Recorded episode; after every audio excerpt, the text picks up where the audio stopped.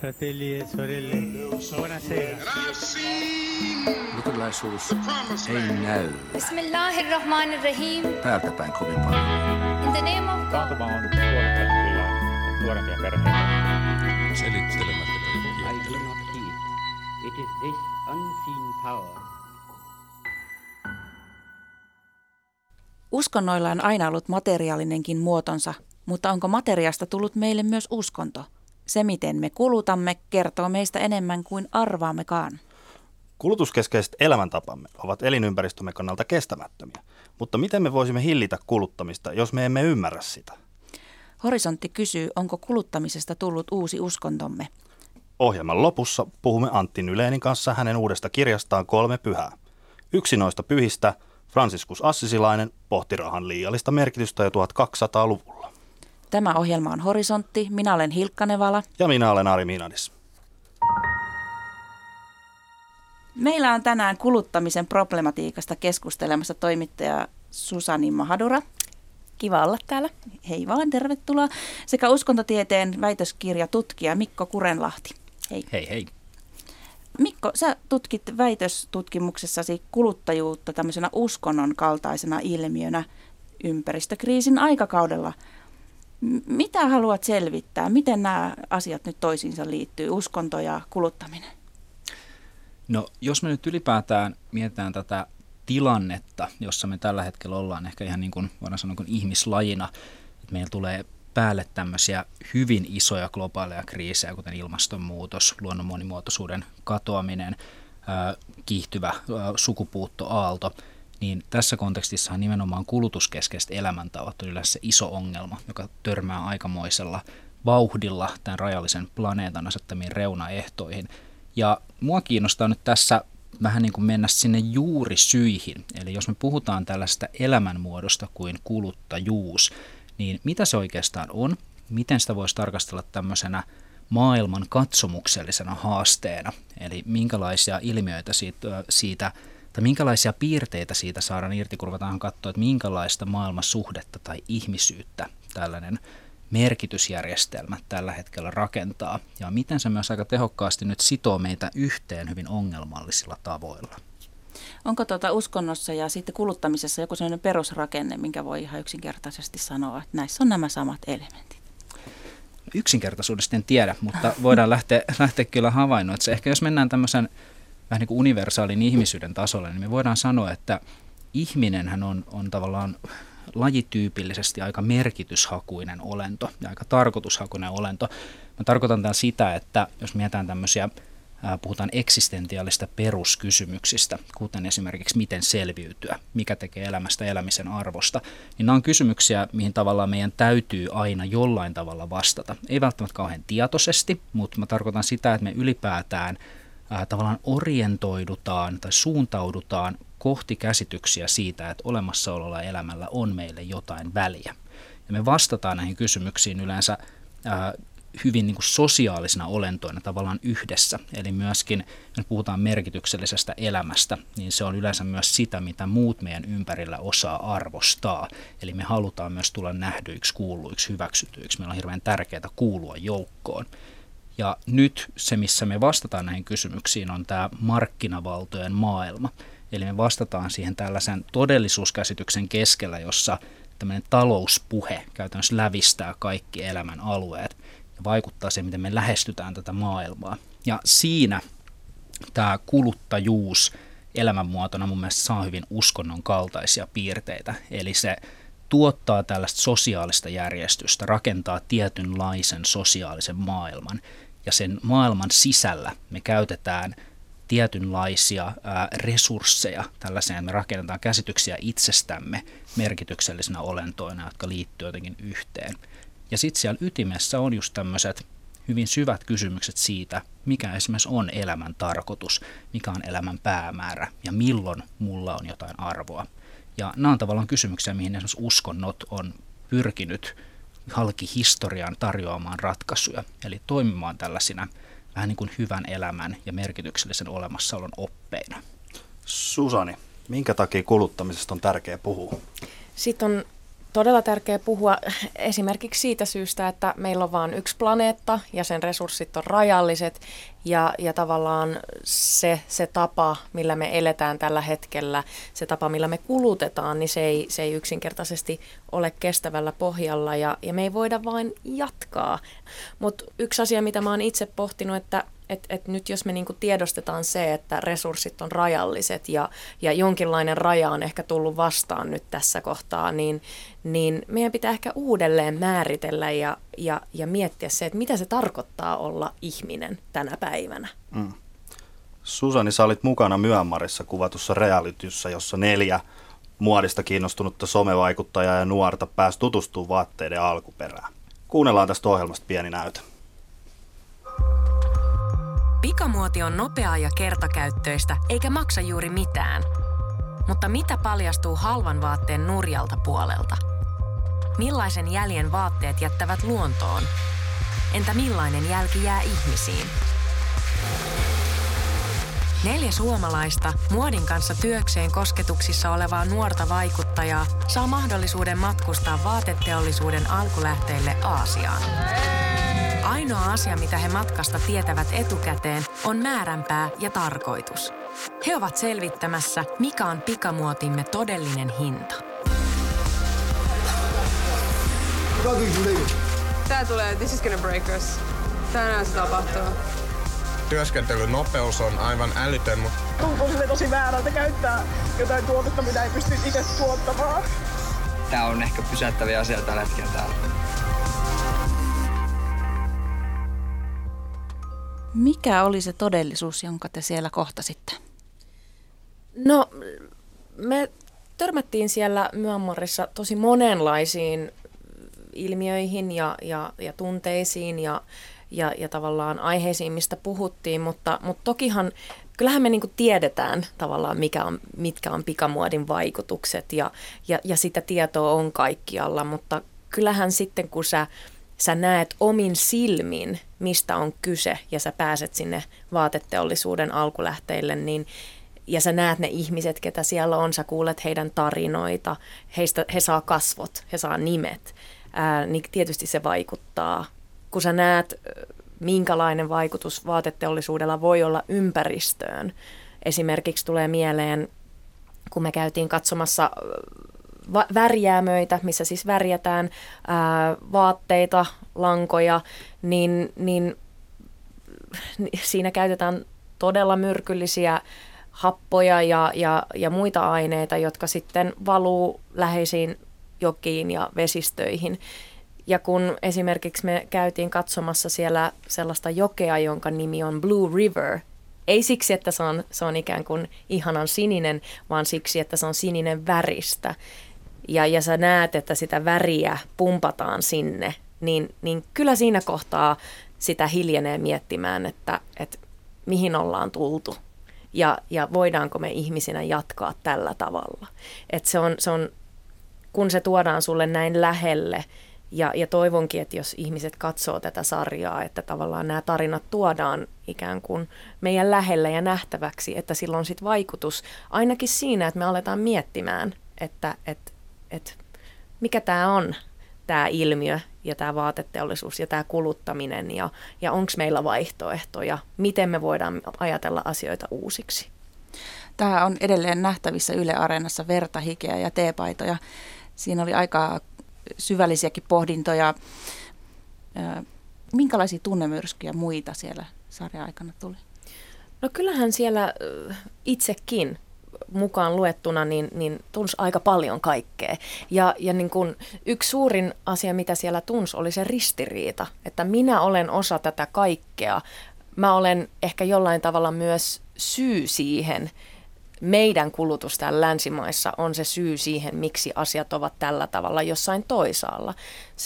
Se on niin kuin poissa silmistä, poissa mielestä. Kun asiat tapahtuu tuolla jossain toisella puolella maapalloa, niin meidän ei ehkä niin kuin tarvitse ahdistua siitä niin paljon, kuin me ei oikeastaan. Me tiedetään ehkä, mutta me ei nähdä, niin se on helppo vähän niin kuin sulkea pois mielestä.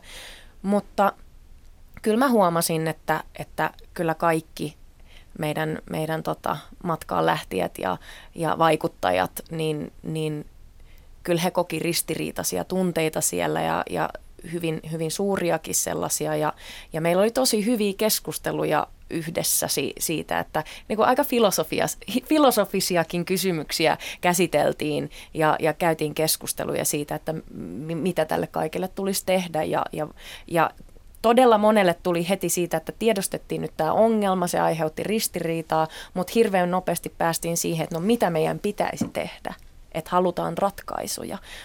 Ja niitä, meillähän ei niin kuin vastauksia ole välttämättä, mulla ei ole vastauksia muuta kuin ehkä pohdintoja, ja niistä pohdinnoista syntyy lisäkysymyksiä, että no mites niin esimerkiksi me pohdittiin paljon sitä, että no voidaanko me, niin kuin jos ajatellaan, että me voitaisiin lopettaa kuluttaminen kokonaan, voidaanko me? Mitkä ne vaikutukset on silloin näille ihmisille ja työntekijöille, jotka siellä saa elantonsa vaateteollisuudesta? Että onko sekään sitten se ratkaisu? Eli kaikesta syntyi uusia kysymyksiä ja tavallaan mun mielestä se oli todella mielenkiintoista ja toivonkin, että tästä niin kun alkaisi laajamittaisempikin yhteiskunnallinen keskustelu, johon kaikki osallistuisi, että mitä me voidaan tehdä toisin ja paremmin ihmisinä. Mennään yhteen tutkimukseen. Yle uutisoi tänään Suomen Akatemian rahoittamasta hankkeesta tämmöinen kuin #agentit, nuorten toimijuus sosiaalisessa mediassa, jossa tutkitaan laajasti nuorten kuluttamista. Ja tämän tutkimuksen mukaan somella on luultua suurempi vaikutus nuorten kuluttamiseen. Somevaikuttajista tulee tavallaan osa nuoren sosiaalista piiriä, jolloin niin kuin heidän valintansa ja heidän arvonsa vaikuttaa nuoren kulutuskäyttäytymiseen. Lisäksi Ylen tekemän kyselyn perusteella osa nuorista on erittäin merkkitietoisia, osaa taas merkkituotteet ei kiinnosta lainkaan. Mitä ajatuksia tällaiset tulokset teissä herättää? Mielestäni on hirveän odotettavaa ja ymmärrettävää kehitystä, että tähän suuntaan mennään. Tästä oli monta nyt tärkeää teemaa jo esille. Tässä nyt tämä, ehkä se iso kysymys, mitä meidän pitäisi koittaa jotenkin ymmärtää, on myös se, että miksi me ollaan just tämmöisessä järjestelmässä kiinni. Mitä tämä oikeastaan tarkoittaa? Eli jos nyt tuleekin tämmöinen merkkitietoisuus ja lähdetään seuraamaan esimerkkejä, niin mitä siinä oikeastaan tehdään? Eli hirveän usein tässä kulutuskeskustelussa, kun tähän liittyy, niin todella isoja ongelmallisia seurauksia, sekä ekologisia, eettisiä, taloudellisia, monenlaisia seurauksia, mutta me aika harvoin mennään sinne tavallaan ydinjuurille, mistä tässä on kyse. Ja mielestäni hirveän semmoinen ehkä selkeyttävä hyvä esimerkki tästä, miten me voidaan ajatella kuluttamista yleensä, mitä sillä tehdään, on, että me ajatellaan sitä jonkinlaisena kielenä. Me tavallaan kommunikoidaan kuluttamisen kautta jatkuvasti, eikä se ole mitään hirveän pinnallista. Tähän on myös yksi, mitä usein tuodaan, että kuluttaminen on jotenkin tosi pinnallista, keinotekosta, vähän niin kuin sisäisesti merkityksetöntä toimintaa. Ja mun mielestä tämä ei todellakaan ole näin, vaan mehän kerrotaan siinä tavallaan hyvin syviä kysymyksiä toisille. Me kysytään kysymyksiä kuten kuka mä olen, kuka toinen on, miten me liitytään yhteen, minkälainen tämä maailma on, miten täällä eletään hyvää elämää, miten mulla on arvoa toisen silmissä. Ja just siinä me ollaan, koska me ollaan sosiaalisia eläimiä, niin me ollaan myös hirveän tehokkaita sisäistämään niitä tapoja, miten muut liittyy yhteen, mitä ne arvostaa. Ja just tämmöinen merkkitietoisuus, tai sitten toisaalta se, että kiistää täysin kaiken tavallaan oman yhteytensä merkkeihin. Nämä on vähän niin kuin erilaisia kuluttajaheimoja. Eli siinä ympärillä on yhteisön jäseniä, jotka osaa lukea, mitä tällainen tarkoittaa. Ja se tuo meille jonkinlaista sosiaalista merkitystä. Eli tässä on just tämä, mitä mä aiemmin sanoin, että tämä liittyy siihen sosiaaliseen maailmaan, jossa me koitetaan jatkuvasti hahmottaa, kuka mä olen tässä kontekstissa. Ja totta kai siis some, ylipäätään mediaympäristöt on nykypäivän tässä tosi merkityksellisiä, koska ne on vähän niin kuin tämmöisiä jaettuja areenoita, joissa me neuvotellaan yhdessä erilaisia merkityksiä. Ja nämä merkitykset voi olla monenlaisia riippuen siitä, minkälainen mä olen tai minkälaiseksi mä ehkä uskon itseni ja mihin mä haluan myös liittyä. Kyllä ehdottomasti ja tuosta niin kuin merkkitietoisuudesta tulee just se, mitä Mikko sanot, mieleen vahvasti tämä, niin kuin, että se tuo sulle myös jotain sosiaalista arvoa, eli tietyt merkit, jos sulla on ne päällä, niin se tuo sulle sellaista statusta ja ehkä arvostusta ja sitä, että muut ihmiset näkee sut tietyllä tapaa, mutta yhtä lailla se, että sä et ole merkkitietoinen, nostaa myös tietyissä piireissä sun sosiaalista arvoa. Et esimerkiksi mä voin vaikka katsoa nyt ihan omaa napaa tässä. Mä kulutan käytettyjä vaatteita, en enää osta uusia vaatteita, käytettyjä vaatteita, mutta tietyllä tapaa sekin tuo minulle jotain tämmöistä niin kuin arvon tuntua, että nähkää minut. Minä olen nyt tällainen yksilö, joka yrittää ajatella ekologisesti, ja sekin liittyy tietyllä tapaa johonkin niin kuin minäkuvaan kuitenkin pohjimmiltaan, että just tämä, että kuka minä olen suhteessa muihin ihmisiin. Että on niin kuin aika niin kuin kiinnostava kysymys. Ja sitten jos mä ajattelen vaikka nyt meidän vaikuttajia, jotka oli Myanmarissa mukana, niin mä mietin tosi paljon sitä, että mikä se on se tarina, mikä saa meidät oikeasti havahtumaan, että meillä on ongelma, joka vaatii ratkaisuja. Että onko tämä nyt se oikea tapa kertoa tämä niin kuin vaateteollisuuden ongelmista, että me lähtee niin kuin, me lähdetään täältä länsimaista sinne katsomaan, että miten ne vaatteet tehdään ja meillä on vaikuttajia mukana. Ja kun mä tätä asiaa pohdin, niin mä päädyin siihen, että ilman muuta se on niin kuin juurikin se oikea tapa kertoa tämä tarina, koska sosiaalisen median vaikuttajat, mä näen, että he on niinku niitä tämän päivän Jeesuksia, jos näin voi sanoa, jotka oikeasti, heillä on siis tuhansia ja tuhansia seuraajia. Mä en nyt ihan tarkkaa lukua osaa heittää, mutta niinku, jos lasketaan niinku Maijun, Sandran, Veikon ja Joonan seuraajat yhteen, mitä meillä Myanmarissa oli, niin sieltä saadaan niinku yli 100 000 reippaasti. Muutama 100 000 ihmistä, niin jos ajattelee, että kaikki heistä vähän omissa kanavillaan miettii tätä kuluttamista, niin se tavoittaa aika paljon ihmisiä. Ja mä heitän ja väitän, että heillä on enemmän valtaa kuin monella poliitikolla tai asiantuntijalla tai minulla. Että jos mä nyt puhun tässä tavallaan ekologisesta kuluttamisesta ja se kannattaa, niin sille ei loppupeleissä ole ehkä hirveän paljon merkitystä. Ehkä muutama ihminen kuuntelee, mutta näillä ihmisillä on oikeasti valtaa ja se, mitä he sanoo, painaa tosi paljon. Sä oot, Mikko, puhunutkin, että nämä somen seuratut ihmiset, niin ne on tämmöisiä niin kuin uuden ajan pyhimyksiä, jota katsotaan. Joo, tai ainakin tämmöisiä jonkinlaisia erityislaatuisia yksilöitä meidän globaalissa tai paikallisissa heimoissa. Meillähän ihmisillä on aina ollut käytännössä jonkinlaisia johtohahmoja, jotka on. Ja jos mietitään ylipäätään, me ollaan myös hyvin tämmöisiä niin kuin kertomuksellisia olentoja. Me tavallaan jatkuvasti kerrotaan maailma tietynlaiseksi.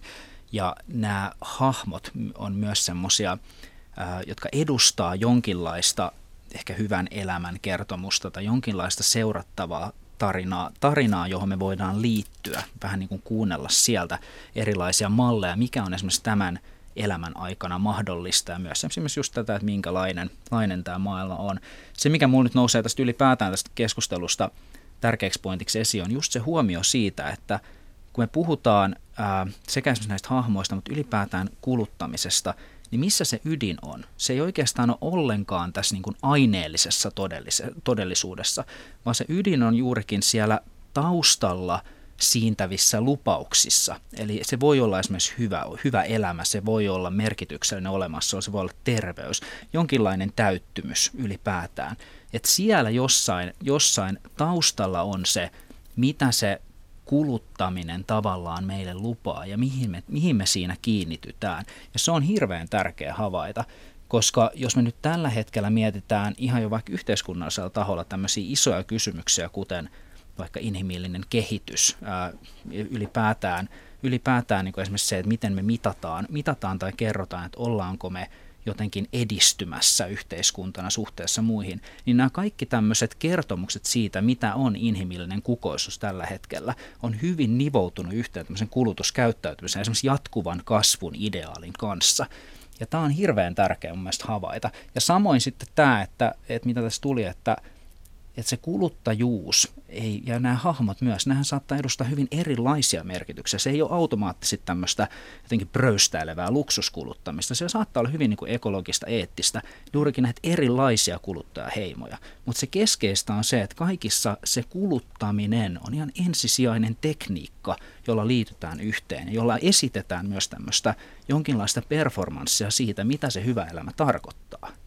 Mun on pakko tohon sanoa, koska toi on mun mielestä niin hyvä niin kuin esimerkki, että mä tavallaan aikaisemmin, kun olen niin kuin identifioinut itseni tällaiseksi niin kuin muotitietoiseksi ja olen käynyt shoppailemassa ja kuluttanut pikamuotia. Jos paita on mennyt päivän aikana likaiseksi, mä oon käynyt ostamassa toisen paidan ja mennyt sitten kavereiden kanssa treffeille, ettei tarvi vaan käydä kotona vaihtamassa vaatteita.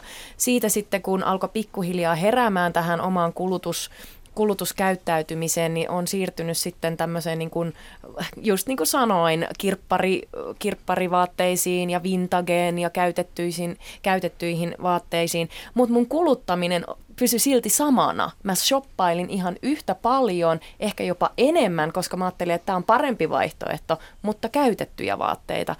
Nyt on Myanmar-matkan jälkeen mä oon alkanut vähän kyseenalaistamaan ylipäätään koko sitä mun kuluttamista, että mistä se tarve sille ostamiselle, sille jatkuvalle uudistumiselle syntyy. Että mä niin kuin haluan päästä vähän kaivamaan syvemmälle sieltä, että mistä tämä älytön tarve jotenkin kumpuaa ja siellä on aika paljon semmoista tyhjyyden tunnetta, sitä, että mä yritän ostaa itselleni jonkun identiteetin ja jonkun semmoisen ihanne Susani Mahaduran, jonka mä luulen, että syntyy sillä, että mulla on nyt niin kuin uudet makeet vaatteet ja mun sosiaalinen tämmöinen, tai brändi ehkä, Susani Mahadura brändinä, niin on jotenkin parempi ja kiinnostavampi, mikä musta on vähän ongelmallista sekin, että me niin kuin suhtaudutaan ihmisinä jo toisiinkin, kuten brändeihin. Että me ollaan niin kuin käveleviä, eläviä brändejä. Että se ei ole vaan se urheilumerkki, että mitä merkkejä sä käytät sun vaatteessa, vaan sinä itse olet se brändi. Niin mua itseäni on oikeastaan auttanut aika paljon se, että kun mä oon alkanut pohtia näitä kysymyksiä, mun isä on buddhalainen ja mun isä on koko mun elämän pahasannut mulle ja selittänyt mulle, että se luopuminen asioista, materiasta, vallasta, statuksesta, kaikesta niin kuin luopuminen on se, mihin meidän pitäisi buddhalaisina pyrkiä. Teinitytölle, kun tämmöistä selittää, niin se on vähän silleen, että joo iskä. Mutta nyt 30-vuotiaana mä oon ihan oikeasti alkanut miettimään tätä luopumista ja yrittänyt alkaa harjoittaa sitä omassa elämässä. Ja se on tosi mielenkiintoista, mitä siellä niin kuin syntyy. Et nyt kun mä oon niin kuin viettänyt hetken aikaa tällaista ostolakkoa, niin yhtäkkiä mua on alkanut kiinnostaa niin kuin tällaiset elämän syvimmät kysymykset kuin, että miksi me ihmiset olemme täällä. Ja mä oon kärsinyt jostain sosiaalisesta ahdistuksesta ja tämmöisestä eksistentiaalisesta kriisistä yhtäkkiä. Ja sit mä oon kaivannut pölyisiä buddhalaisia kirjoja, mitä mä oon saanut ja alkanut etsiä vastauksia siitä. Ja musta se on aika kiinnostavaa, että kun shoppailu loppuu, niin yhtäkkiä tulee tarvekin niin kuin etsiä tällaista hengellistä kirjallisuutta. Kyllä, tuo on tosi mielenkiintoista kaikki mitä sanot käytännössä. Meet sinne suuntaan, mikä mun tutkimuksessa on, just tämmöiset kiinnostavat puolet tässä. Mun mielestä on hirveän hieno just huomata tämä, että niin kuin säkin sanoit, että vaikka siirtyi tämmöiseen tavallaan niin kuin hyvään kuluttamiseen, niin silti jatko samoilla linjoilla, että se kuluttamisen määrä ei tietyllä välttämättä ollenkaan muuttunut mihinkään. Ja tämä on hirveän tärkeä havaitus just tämä, että se kuluttaminen ei lähtökohtaisesti, ei tarvitse olla jotenkin pahaa ja egoistista tai jotain tällaista, että se ei tarkoita, että ihmiset on vaan tyhmiä eikä välitä tai muuta, vaan ne tavoitteet saattaa olla tosi hyviä. Siellä saattaa ne päämäärät olla ihan kunnioitettavia. Just se, että haluaa esimerkiksi parantaa maailmaa ja osallistua hyvällä tavalla, mutta sitten se tapa, mikä meillä on hirveän luonnollinen, miten me tätä tehdään, tapahtuu aika usein just markkinoiden kautta ja siellä on vaikeita tilanteita. Esimerkiksi Ruotsissa tapahtui tällainen, että saatiin aika tehokkaalla tavalla ylipäätään liikennejärjestelmää muutettua. Sinne saatiin hybridejä hyvin liikenteessä ja polttomoottoreita pois. Ja sitten tapahtui just tämä, mitä antropologit oli ajatellut jo vuosia, että todennäköisesti tapahtuu. Ihmisillä tuli hyvä omatunto ja ne alkoikin ajelee enemmän. Ja sitten se kokonaispäästöjen määrä oli loppujen lopuksi isompi kuin ennen tätä muutosta. Että se ei tavallaan riitä, että tehdään samat asiat vaan paremmin. Vaan tässä on nimenomaan, niin kuin sä nyt olet ilmeisesti tehnyt, että on tarve jotenkin kuvitella myös ja hakea vähän uudenlaisia, nähdä maailma uudella tavalla. Ja ehkä siinä iso kysymys on tämä, että me osataan myös pysähtyä. Meillä on jatkuvasti tässä semmoinen hirveä kiire. Tavallaan pysähtyminen on tällä hetkellä aika hengenvaarallista tietyllä tavalla, että maailma ja muut ajaa meistä ohi, jos me pysähdytään. Mutta silloin me just ehkä voidaan kysyä näitä, että mitä mä etsin. Ja ne on niitä tärkeitä, niin kuin sanottiin, että jos se on aina siellä taustalla se joku lupaus, mitä me yritetään, joku semmoinen täydellistyminen, joku semmoinen, että voinko mä jollain tavalla parantaa tätä rikkonaista olemassaoloa, niin tulla vähän paremmaksi versioksi itsestäni. Niin siinä on just se, että mitä me etsitään ja onko tähän jotain parempia tapoja, koska vaikuttaa, että se vallitseva kuluttamisen kautta tapahtuva itsensä parantelu ei kuitenkaan toimita sitä, mitä se lupaa. Mitä te vastaisitte kysymykseen siitä, että onko maallistuminen aiheuttanut meissä tarpeita, joita me joudutaan niin kuin täyttämään esimerkiksi kuluttamisen kautta, ja onko kuluttamisesta tullut meille jotenkin uusi uskonto? Maallistuminen, siis ylipäätään se, että meillä on tämmöinen jonkinlainen modernisaatioprosessi ja uskontojen esimerkiksi yhteiskunnallinen rooli muuttuu, niin se selkeästi ainakin tekee sen, että uskonto ei mun mielestä häviä mihinkään. Se ei ole tavallaan niin kuin katoamassa maailmassa, mikä on tämmöinen, mitä usein saatetaan ehkä sanoa, mutta se ottaa uusia muotoja. Siitä on tullut selkeästi jotenkin esimerkiksi yksilöllisempää ja me muokataan sitä hyvin eri tavalla, ehkä vapaammin tietyistä vallitsevista järjestelmistä, mutta samalla esimerkiksi just kuluttajuuden kohdalla on minusta hirveän tärkeää huomata, että me puhutaan hyvin globalisoituvasta ilmiöstä, että tavallaan tämä on myös semmoinen iso jonkinlainen uskomus- ja merkitysjärjestelmä, joka liittää meitä hirveän tehokkaasti yhteen tavallaan ylikulttuurisella tavalla. Mä itse olisin ehkä vähän varovainen tässä, että sanotaanko, että tämä on ihan uskonto. Että enemmänkin ehkä näin, että uskonnon näkökulmasta musta tuntuu, että me löydetään tähän ilmiöön hirveän mielenkiintoisia uusia näkökulmia, ehkä ymmärretään paremmin, mistä siinä voisi olla kyse. Susani, tuossa vaan äsken sanoit, että isäsi on buddhalainen, on aina puhunut tästä luopumisesta ja sä oot niin kuin tavallaan, kun oot ruvennut luopumaan, niin sulle on tullut tällaisia uusia niin kuin tavallaan ajatuksia ja oot lähentynyt niin kuin sinne suuntaan, että ne on ollut sulla jotenkin poissulkevia, kuluttaminen ja sitten tämmöinen syvällinen ajattelu. Kun mä pohdin niin kuin kuluttamista ja omaa kuluttamista, niin kyllähän siinä niin kuin on sysätty tavallaan sivuun sellaiset niin kuin eksistentiaaliset kysymykset ja loppupeleissä me kaikki ihmiset tavalla tai toisella pohditaan sitä, että miksi me ollaan täällä ja me haetaan sitä merkitystä jostakin.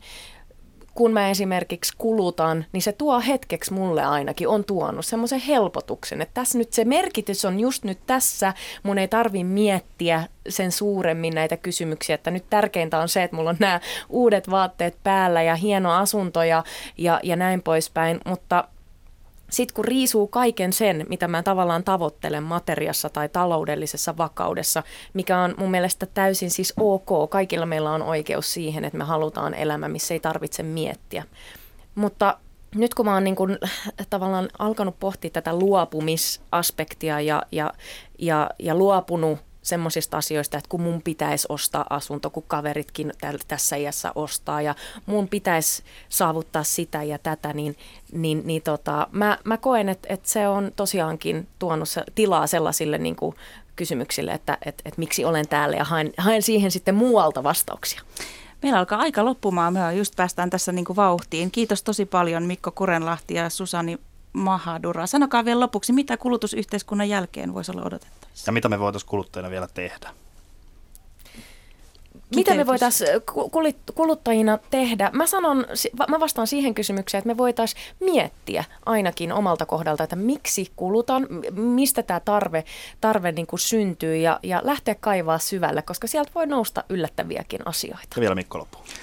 Ja siis mun mielestä on hirveän tärkeää nähdä, että kun tämä on myös tavallaan koko inhimillisen kehityksen iso haaste, miten me tullaan kuvittelemaan tämä maailma ihan lähitulevaisuudessa, niin nimenomaan tämä, että me ymmärretään, mikä se nykytilanne on, miten se myös kahlitsee niitä vaihtoehtoja, kun me etsitään ratkaisuja ja osataan juurikin näin pysähtyä välillä ja kysyä, mitä me ollaan oikeasti etsimässä yksilöinä ja yhteisöinä ja ollaanko me aidosti matkalla kohti sitä toivottavaa tulevaisuutta.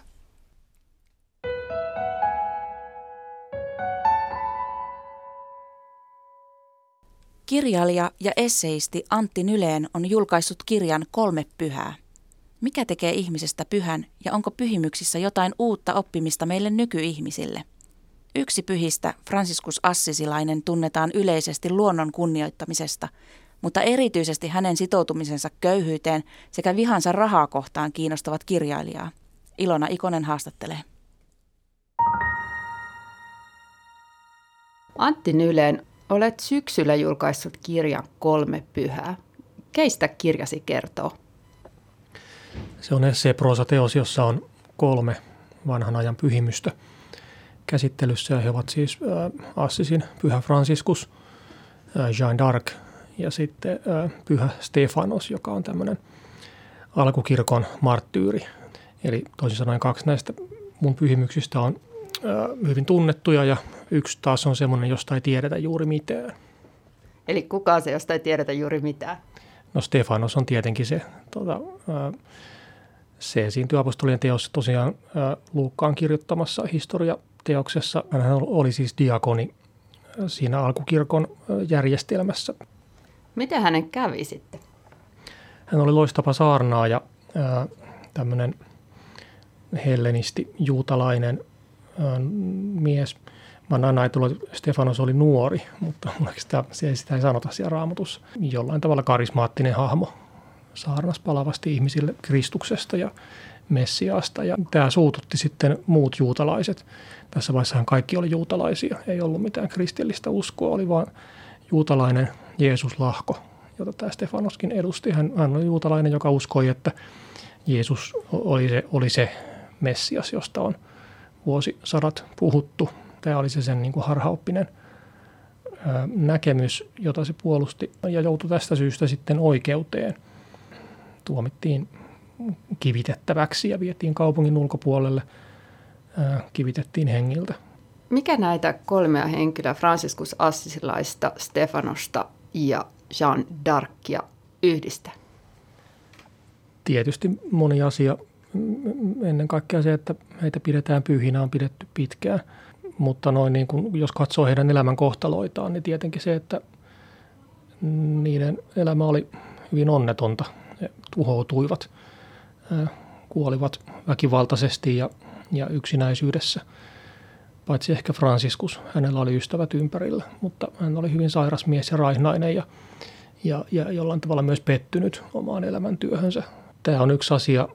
Ja sitten toinen on se, että kirkko, siis uskovat, on hyvin paljon niin kuin sijoittaneet hengellistä huomiotaan näihin ihmisiin, rakastaneet näitä tyyppejä. Ja varmaan yksi syy on juuri se, että he tuhoutuivat omana aikanaan. Siinä on jonkinlainen merkillinen niin kuin myötätunnon ja samastumisen ja säälin ja kauhun tunne. Yhdistelmä. Pyhästä Stefanoksesta ja hänen elämästään olikin puhetta. Miten sitten pyhä Franciscus Assisilainen ja pyhä Johanna, mitä heidän elämästään tiedetään? Franciscus ja Jeanne d'Arc on varsin tunnettuja tapauksia. Heistä tiedetään oikeastaan niin paljon kuin voidaan tietää sen aikaisista ihmisistä. Franciscus eli 1200-luvun alussa Keski-Italiassa, Assisin pikkukaupungissa, joka jatkuvasti myös soti viereisten kaupunkien kanssa, ja Franciscus myös osallistui näihin sotaretkiin nuoruudessaan ennen kääntymystään. Sen jälkeen, kun hän aloitti niin kuin tämän julkisen toimintansa saarnaajana ja tämmöisenä Jumalan hulluna, niin sen jälkeen hänestä tiedetään paljonkin. Mutta siinä on ongelma tietysti se, että häntä kunnioitettiin pyhänä jo hänen eläessään. Alettiin kertoa legendoja jo silloin, kun hän vielä vaikutti ja oli todellinen ihminen muiden joukossa. Ja tähän materiaaliin on sitten sekoittunut paljon legenda-aineista ja historiallista faktaa. Mutta sitten Jeanne d'Arc on vähän toisen tyyppinen tapaus, että hän ei ollut elinaikanaan pyhänä pidetty käytännössä, mutta hän oli keskeinen poliittinen toimija 1420-luvun lopun Ranskassa, jota riivasi pitkät sisällissodat ja sota Englantia vastaan. Tämä 100-vuotinen sota siis toisin sanoen. Ja Jeanne d'Arc osui sen konfliktisarjan semmoiseen kohtaan, jossa se oli niin kuin jo ikään kuin menossa ratkaisun ratkaisua päin muutenkin. Hän on itse asiassa merkillinen hahmo siitä, että vuosisadat hän pysyi niin kuin unohdettuna. Hän eli siis 1400-luvun alkupuolella, 1420-luvun lopussa oli se hänen lyhyt julkisen toiminnan kautensa. Mutta sitten kului niin kuin 1700-luvun loppuun 1800-luvulle ennen kuin hänet niin kuin muistettiin uudelleen. Ja silloin Jeanne d'Arc otettiin esiin tämmöisenä kansallissankarina tai jonkinlaisena kansan esitaistelijana. Ja sitten romanttisen näytelmäkirjallisuuden ja elokuvan hahmoksi myöhemmin. Ja siinä sivussa ikään kuin sit vasta kehittyi tämä uusi nykyinen Jeanne d'Arc-kultti, joka johti sitten vuonna 1920 hänen kanonisoimiseensa, jolloin hänestä tuli pyhä ihminen, joka on koko globaalissa kirkossa ikään kuin esikuvallinen hahmo. Millainen oli Jeanne d'Arcin elämä? Hän teini tyttönä joskus 14-vuotiaana rupesi näkemään näkyjä, joissa hänelle annettiin tehtävä, että sun täytyy mennä sotimaan kuninkaan puolesta ja tuoda kuningas Kaarle VII Ramsiin kruunattavaksi ja sitten karkottaa englantilainen vallottaja täältä Ranskan alueelta. 6-17-vuotiaana hän sitten ryhtyi hommiin ja tavallaan onnistukin siis pariin otteeseen näissä tavoitteissaan. Vapautti Orléansin kaupungin piirityksestä ja sitten tosiaan talutti tämän nynnyn kuninkaan sinne Ramsiin kruunattavaksi vuonna 1429. Mutta sitten hänen onnensa kääntyi. Jeanne joutui englantilaisten vihollisten käsiin ja vietiin sitten oikeuteen. Tekaistuin syyttein, se oli täysin poliittinen oikeudenkäynti ja todettiin sitten harhaoppiseksi sillä perusteella, että hän ei suostunut alistumaan kirkon auktoriteettiin. Hän halusi totella vain Jumalaa, se oli se keskeinen pointti. Ja sitten poltettiin roviolla. Pidätkö sä heitä niin kuin radikaaleina toimijoina vai tällaisina niin kuin rakentajina tai säilyttäjinä? Tietenkin ne on molempia. Rakentaminen ja säilyttäminen vaatii usein myös purkamista. Ja kaikki kolme on joutunut tekemisiin oikeuslaitoksen kanssa, ja tämä on minusta hyvin merkityksellistä.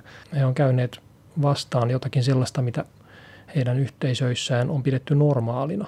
Tämähän on olennainen kysymys noin niin kuin vallankäytön kannalta yleensä, että mikä onnistutaan määrittelemään normaaliksi, niin se ikään kuin siirtyy hyvän ja pahan tuolle puolen. Ja pyhät on sellaisia, jotka ei hyväksy tätä. Jeanne d'Arcilla se oli se 100-vuotinen sota. Jeanne d'Arc oli vihassotaa intensiivisesti, vaikka hän itse soti. Ja Stefanos samoin, hän sitten ravisteli omaa yhteisöä, juutalaista Jerusalemin yhteisöä. Hän oli sitä mieltä, että nyt tilanne on muuttunut, että Messias tuli. Että nämä on niin kuin hyvin syvällisiä rauhanhäiritsijöitä. Nämä kaikki kolme ihmistä on eläneet hyvin niin kuin tukalissa tilanteissa, levottomina aikoina, suurien mullistusten keskellä. Ja voi olla, että semmoiset aikakaudet on omiaan herättämään, synnyttämään tämmöisiä poikkeushenkilöitä tai omituisia vallankumouksellisia. Minkä takia sä halusit kirjoittaa näistä kolmesta henkilöstä kirjan? Franciscus ja Jeanne d'Arc on tämmöisiä eurooppalaisia arkkityyppejä. Kaikki tietää ne. Ja ne kuuluu niin kuin meidän kuvastoon ja mielikuvitukseen, jos ollaan vähänkään sitoutuneita niin kuin tämmöiseen länsi-eurooppalaiseen tai kristilliseen traditioon, niin musta on hyödyllistä, jopa välttämätöntä, että aina silloin tällöin otetaan ne uudelleen esiin. Ja Franciscus, se mitä niin sanottu suuri yleisö monesti tietää hänestä, on se, että hän oli luonnonsuojelija ja eläinten ystävä ja tästä heti kiirehditään sellaisiin latteisiin päätelmiin, että hän onkin sitten sopiva mies meidän aikakaudellemme, kun meillä on näitä ympäristöongelmia, että tykätkäämme Franciscuksesta. Ja tämä on mun mielestä siinä määrin pinnallinen ja sietämätön asenne, että mä loppujen lopuksi rupesin vähän niin kuin painamaan alas sitä luonnonsuojelutematiikkaa sieltä Franciscukselta, että mä en suinkaan yrittänyt onkia mitään mitään ekologista viisautta sieltä.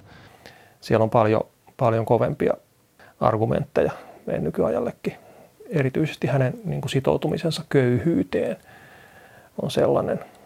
Se on oikeastaan niin järkyttävä saarna, että on hyvin ymmärrettävä, miksi siihen ei tartuta, miksi ei sitä niin kuin ihannoida. Meidän on vaikea käsittää, mitä olisi köyhyys, joka on jollakin tavalla hyvä asia. Ja tämä liittyy siihen koko rahatalouden kritiikkiin, mitä Franciscus nosti esiin silloin 1200-luvun alussa. Hän vihasi rahaa yli kaiken ja piti rahaa semmoisena niin kuin elementtinä, joka vieraannuttaa ihmiset ympäristöstä, toisista ihmisistä, maasta, luonnosta, koko universumista. Kaikkiin tilanteisiin tulee väliin kun rahan semmoinen välityskerros, että on olemassa joku aine tai asia tai käsite, joka kelpaa jokaiseen tilanteeseen ikään kuin arvon mittariksi, niin se aiheuttaa vieraannusta ylipäätään. Tämä on meille siksi järkyttävää, että me ymmärretään raha niin kuin itsestäänselvänä ja tärkeänä osana todellisuutta, vaikka sitten on ehkä hyvin vaikea kertoa, mitä se raha nyt oikein on. Se on hyvin monimutkainen filosofinen konstruktio itse asiassa, mistä se tulee, miksi tämä on niin vähän tai miksi tämä on niin paljon. Ja mä oon joskus miettinyt, että keskiajan lopun ihmisten elämän kokemuksessa Jumala on ollut jotakin samantyyppistä kuin raha meille. Joku sellainen realiteetti, jota ei ole ollut mitenkään mielekästä kiistää tai epäillä tai ihmetellä. Se on luonnollinen osa todellisuuden rakennetta ja koko sitä kokemusta, jossa eletään. Meidän on mahdotonta kuvitella elämää ilman rahaa. Kuitenkaan me ei ymmärretä rahasta oikein mitään, me ei tiedetä mitä se on. Ja mikä oli se Franciscuksen radikaali ajatus tai Franciscuksen normaalin ulkopuolelle asettuminen? Vapaaehtoinen köyhyys oli se Franciscuksen niin kuin ehdotus ja ratkaisu. Ja se on pysynyt kyllä radikaalina ideana, vapaaehtoinen köyhyys. Et siihen ei kyllä niin kuin ryhdy melkein yksikään. Kun sanotte, että pitää tehdä uudelleen tulkintoja vähän niin kuin kirjallisuuden klassikoista, niin näistäkin hahmoista tai tällaisia uudelleen tarkasteluita, niin jos te ajattelet, nouseeko sieltä joku sanoma tai joku tiivistys tai joku ajatus suhteessa meihin? Mä ajattelen niin, että pyhimykset, pyhät ihmiset on tietyllä tavalla ajattomia. Heillä on aina sama sanoma ja kaikilla on sama sanoma. Kaikki ikään kuin julistaa Kristusta. Kristillisiä perustotuuksia pitää näitä niin kuin esillä. Tämä on se keskeinen kriteeri ja ydinpointti on kaikilla aivan identtinen. Antti Nylén, olet itse katolilainen. Kerrot, että sinun nimikkopyhimyksesi on Stefanos. Miten se valikoitui nimikkopyhimykseksesi? Joo, tämmöinen tapa on Suomessa katolilaisilla, että kun otetaan vahvistuksen sakramentti, niin siinä yhteydessä pitää sitten valita oma pyhimys. Tämä on vähän tämmöinen kysymys, että siinä ei voinut niin kuin käyttää tämmöistä laskelmointia tai harkintaa, vaan piti hyväksyä sen, mikä jotenkin tulee eteen jostain sumuverhon takaa. Ja Stefanos nyt sattui tulemaan. Mua miellytti se, että hän on raamatullinen henkilö, jotenkin koskettavin ensimmäinen marttyyri, joka tapettiin siksi, että hän käytti sanoja. Ja mulle ei ehkä sanan käyttäjänä tämä yhteys myös oli merkityksellinen. Mutta ei siihen sisälly mitään suurta selitystä tai salaisuutta. Miksei Stefanos yhtä hyvin kuin joku toinenkin? Horisontti jälleen ensi viikolla. Tämän ohjelman voit kuunnella Yle Areenasta missä ja milloin vain.